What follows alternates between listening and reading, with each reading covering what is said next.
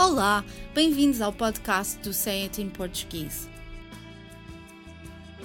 As línguas estão cheias de expressões coloquiais, idiomáticas, ditados e provérbios que acrescentam nuances à mensagem.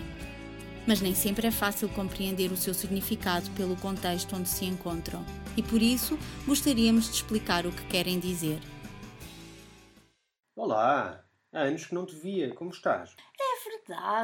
Desde os anos de faculdade que não nos encontramos. Estás absolutamente na mesma, igualzinho ao que eras há 10 anos. Pois, eh, tu estás mais gorda. É preciso ter lata. Desculpa, É preciso ter muito descaramento para me dizeres que estou gorda. mas olha que era um elogio. Na verdade, eras um espeto. Magra demais, na minha opinião. Agora estás muito mais bonita. Poderá ser um elogio na tua cultura, mas na minha é uma ofensa. Como assim? Bom, é preciso dizer que no século XIX gordura era formosura, mas isso era no tempo das vacas magras, no qual as pessoas não tinham que comer ou estavam muito magras porque sofriam de uma qualquer doença grave, como a tuberculose.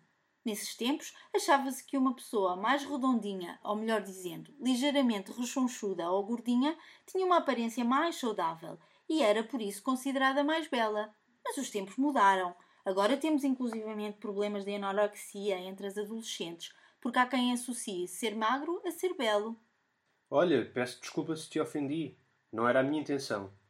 Fiquei muito surpreendido de te ver depois destes anos todos e acho sinceramente que estás muito mais bonita e que a mudança se deve ao facto de não estares tão magra como quando andávamos na faculdade. De boas intenções está o inferno cheio. Também não terias gostado se eu chegasse ao pé de ti e te dissesse: Estás careca!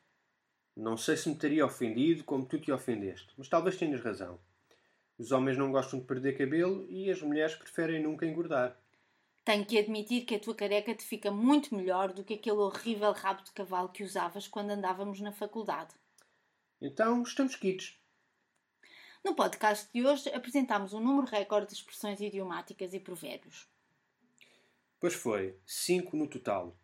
Vamos oferecer um prémio a quem listar todas as expressões e explicar o seu significado com exemplos de uso na nossa página do Facebook.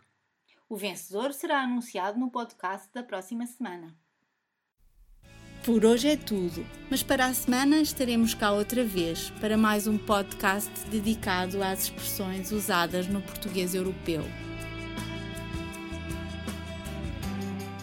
Até lá, fotos de uma boa semana.